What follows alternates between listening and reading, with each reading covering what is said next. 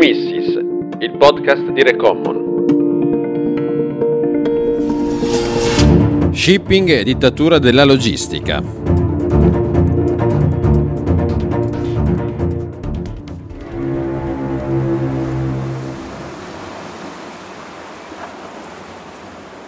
Vincitori vinti. Il 2020 sarà ricordato come l'anno della pandemia per il Covid-19, ma anche per una delle più grandi crisi in cui c'è chi va sotto, chi galleggia e chi naviga nell'oro.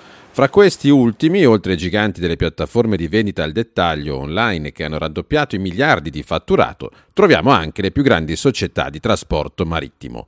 Oggi ne parliamo con... Sono Elena Gerebizza, campaigner eh, Energia e Infrastrutture di Recommon. Sono Filippo Taglieri, campaigner Gas e Infrastrutture di Recommon.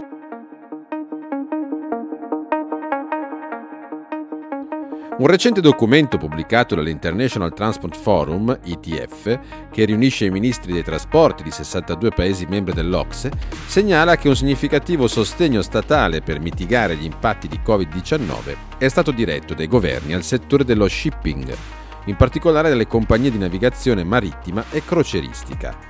Il rapporto, giustamente, segnala che gli aiuti di Stato dovrebbero essere segnalati alle autorità dell'Unione Europea, tuttavia paesi come Italia, Francia e Svezia hanno sostenuto il settore con compensazioni per la perdita di entrate ed esenzioni fiscali, tutto ciò senza segnalarlo alla Commissione europea. I benefici nascosti che lo shipping potrebbe ottenere in alcuni paesi durante la pandemia di Covid-19 sono rivolti ad alcune delle più grandi aziende a livello globale, che si sono espanse negli ultimi tre decenni e che sono tra gli attori che più beneficiano di un maggiore sostegno ai porti e all'espansione logistica. Andrea Bottalico, Università degli Studi di Milano. La filiera marittimo-logistica ha un'articolazione complessa su scala globale con un gran numero di attori economici e istituzionali che interagiscono tra loro in modi e con interessi assolutamente diversi, se non talvolta conflittuali. Il settore marittimo portuale è un settore ad alta intensità di capitale, in rapidissima eh, evoluzione, gli attori principali ovviamente restano eh, le compagnie marittime, le compagnie di navigazione, eh, si può dire che gli armatori sono il vero dominus nella catena logistica del trasporto merci. Il panorama, eh, sia lato mare che lato terra, negli ultimi anni eh, è radicalmente cambiato, soprattutto eh, a causa delle eh, scelte operative e strategiche eh, delle compagnie marittime. La concentrazione come tendenza non è un fenomeno unico nel settore del trasporto via mare, tuttavia, attraverso la definizione di alleanze, le principali compagnie di navigazione cargo potrebbero ridurre la concorrenza e definire una situazione di oligopolio in un comparto sempre più centrale per l'economia globale. Due fenomeni in particolare vengono spesso sottolineati dagli osservatori il primo è quello del tendente progressivo processo di fagocitazione da parte delle compagnie marittime dell'intera catena logistica del trasporto merci allo scopo di controllare i vari passaggi, i vari interstizi, ma anche eh, allo scopo di appropriarsi dell'intera catena del valore che si produce eh, in ogni passaggio. La Maersk controlla eh, tramite APM Terminals eh, più di 70 porti, eh, la compagnia marittima italo-svizzera MSC possiede la TIL che è un'impresa terminalista presente in più di 36 terminal e poi la Medlog per il trasporto terrestre. Uh, la compagnia marittima franco-algerina CMA CGM che ha acquisito la multinazionale Ceva Logistics controllando in tal modo l'intera filiera e così via. Il secondo fenomeno senza precedenti negli ultimi anni è stato quello di continue fusioni, acquisizioni, alleanze tra uh, le compagnie marittime attraverso un criterio uh, un po' uh, se vogliamo secondo cui il pesce grande mangia il pesce piccolo fondamentalmente e così via. dal 2017, dal periodo in cui c'è stato il fallimento della compagnia marittima Angin, le compagnie di navigazione si sono raggruppate in tre alleanze operative che di fatto governano eh, l'industria globale del container, operando quindi in un sostanziale regime di oligopolio. A fine marzo 2020 l'Unione Europea ha prorogato l'esenzione dalle norme eh, antitrust alle compagnie marittime fino al 2024.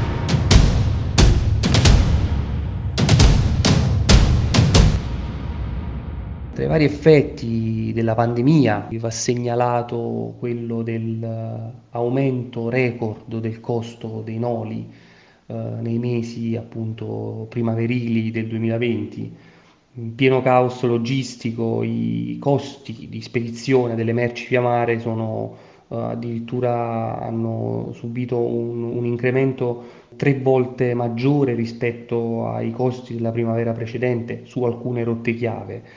Um, durante la pandemia infatti gli armatori hanno uh, cancellato uh, più di 400 viaggi, arrivando quindi tra febbraio e maggio addirittura a dimezzare il servizio su alcune rotte eh, dal Far East eh, e rimuovendo oltre il 10% della capacità globale nel segmento del container.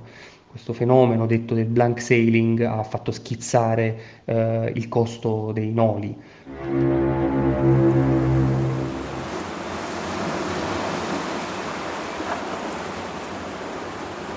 La concentrazione in alcuni casi comporta una penetrazione nell'intera catena di forniture. Le compagnie di navigazione possono essere azionisti o controllare anche gli operatori dei terminal o far parte di alleanze commerciali con loro.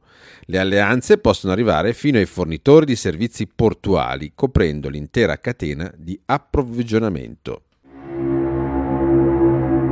Due società europee sono le più grandi compagnie di trasporto container a livello globale, il gruppo danese IP Møller Maersk e il gruppo italo-svizzero Mediterranean Shipping Company, altrimenti conosciuto come MSC. Come accennato in precedenza, sono partner della 2M's Alliance, che in una classifica ipotetica a livello globale sono seguiti dal gruppo cinese Cosco Shipping, che è una concorrente in alcuni contesti, mentre eh, diventa alleata in alcuni porti europei. Questo a dimostrare la singolarità di questo mondo dello shipping che a livello globale ha visto una grande concentrazione. MSC è spesso associata al business delle crociere, è conosciuta in tutto il mondo per questo e soprattutto in Italia, ma ha anche un altro, un grande comparto di trasporto merci, che la rende appunto, come dicevamo, uno dei più grandi player al mondo. Tuttavia, guardando più da vicino, l'azienda si presenta come un attore chiave sia nel settore delle spedizioni europeo e mondiale, sia sulle decisioni politiche che vengono prese. Con sede a Ginevra, l'azienda trova le sue radici nel sud Italia, nella città di Sant'Agnello, vicino Napoli. Il fondatore Gianluigi Ponte è nato lì nel 1940, in una famiglia che già all'inizio del secolo scorso gestiva piccole imbarcazioni per il trasporto passeggeri e merci nel Golfo di Napoli. Insieme alla moglie Raffaella Denà, figlia del banchiere svizzero Dominique Denà, che fu anche il primo socio in affari storicamente di Aponte, in 50 anni sono riusciti a costruire un impero. Secondo Forbes, la coppia Aponte Denat è al 230 posto tra le persone più ricche al mondo, con un patrimonio di 8,7 miliardi di dollari. La holding svizzera MSC è una società che risponde agli obblighi minimi previsti dalla legge svizzera, il che rende difficile l'accesso ad alcune informazioni più rilevanti sul gruppo.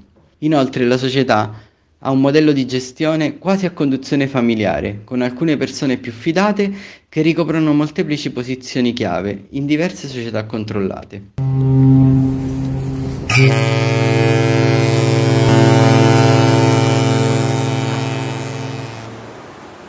Il gruppo MSC è una superpotenza non solo nel trasporto merci, attraverso la Terminal Investment Limited controlla circa 37 terminali che gestiscono i più importanti hub a livello globale, distribuiti in 26 paesi. In Italia il gruppo MSC controlla alcuni dei porti più promettenti come Gioia Tauro, attraverso la Marinvest controlla diversi terminali nei porti di tutta la penisola, fra cui Napoli, La Spezia, Civitavecchia, Genova, Catania, Venezia e Brindisi.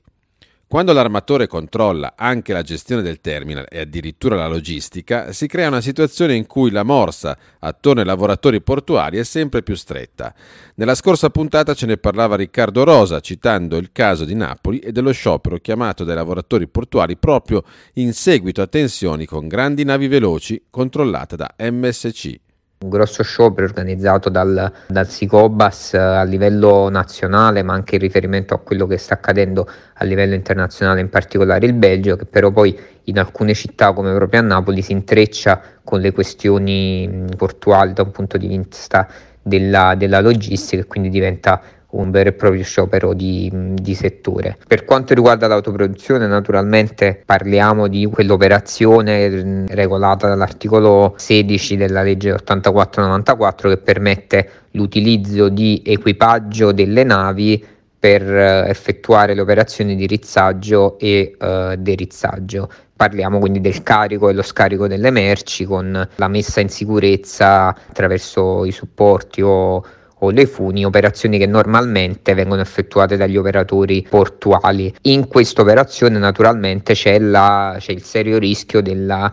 uh, creazione di forme di concorrenza improprie giocate normalmente, generalmente sul, sul ribasso degli stipendi della forza lavoro, ma anche la questione sicurezza perché naturalmente si tratta, uh, diciamo, gli, gli, i lavoratori poi impiegati sono lavoratori che sarebbero costretti a svolgere più mansioni sulla stessa nave, quindi con un livello di sicurezza inevitabilmente uh, maggiore. Si tratta di una questione che da un punto di vista generale da anni spacca le controparti uh, del, sistema, del sistema portuale, quindi da una parte i lavoratori, dall'altra parte gli armatori, anche se anche all'interno degli armatori c'è chi cerca di fare buon viso a cattivo gioco, le posizioni spesso sono ambigue, c'è anche chi dice di essere contrario all'autoproduzione, però poi magari sono gli stessi armatori che prendono soltanto uh, marittimi italiani a lavorare, insomma sono contraddizioni sotto gli occhi di tutti.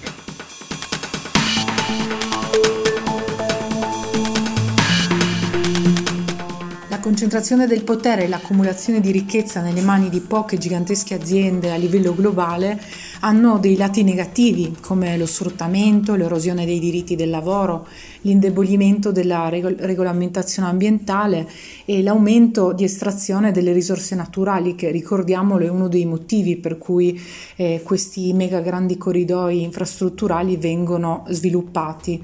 Quindi la riorganizzazione della produzione globale lungo eh, questi corridoi infrastrutturali eh, pensata proprio per favorire il just in time globale, ancora di più nel contesto della pandemia, porta con sé alcuni interrogativi profondi sul futuro che stiamo costruendo. E di fatto governi e aziende stanno spingendo per una globalizzazione 2.0 come modo per rilanciare la produzione e superare la crisi economica, ma questo non fa altro che aumentare il divario tra chi ne beneficia e chi eh, invece sostiene i costi di un modello orientato a diventare più disuguale e alla fine anche insostenibile. E l'agenda degli investimenti cinesi in Europa eh, si è dimostrata funzionale a mobilitare gli investimenti pubblici per l'espansione dei porti e delle relative infrastrutture a beneficio di una manciata di aziende a livello globale. E noi abbiamo guardato al settore dello shipping e abbiamo potuto notare come una sola grande azienda, ovvero il gruppo MSC, potrebbe in pochi anni guadagnare enormemente dalla riorganizzazione del settore e dagli investimenti pubblici in infrastrutture e benefici speciali pensati su misura per, per questo settore. Per cui ehm, quello, è, quello dei megacorridoi eh, sembra essere un modello che non è solamente ingiusto, ma è anche in contrasto con la necessità di affrontare alla radice le cause del cambiamento climatico. L'espansione della produzione globale e del trasporto globale di merci su navi che sono sempre più grandi e in numero ancora maggiore eh, a livello globale è un piano orientato al profitto che eh, di fatto non tiene conto dell'impronta globale eh, di questo modello e che ripetiamo non è solamente ingiusto eh, ma è anche ad alta intensità energetica nel lungo termine e che va in contrasto assoluto con la lotta ai cambiamenti climatici.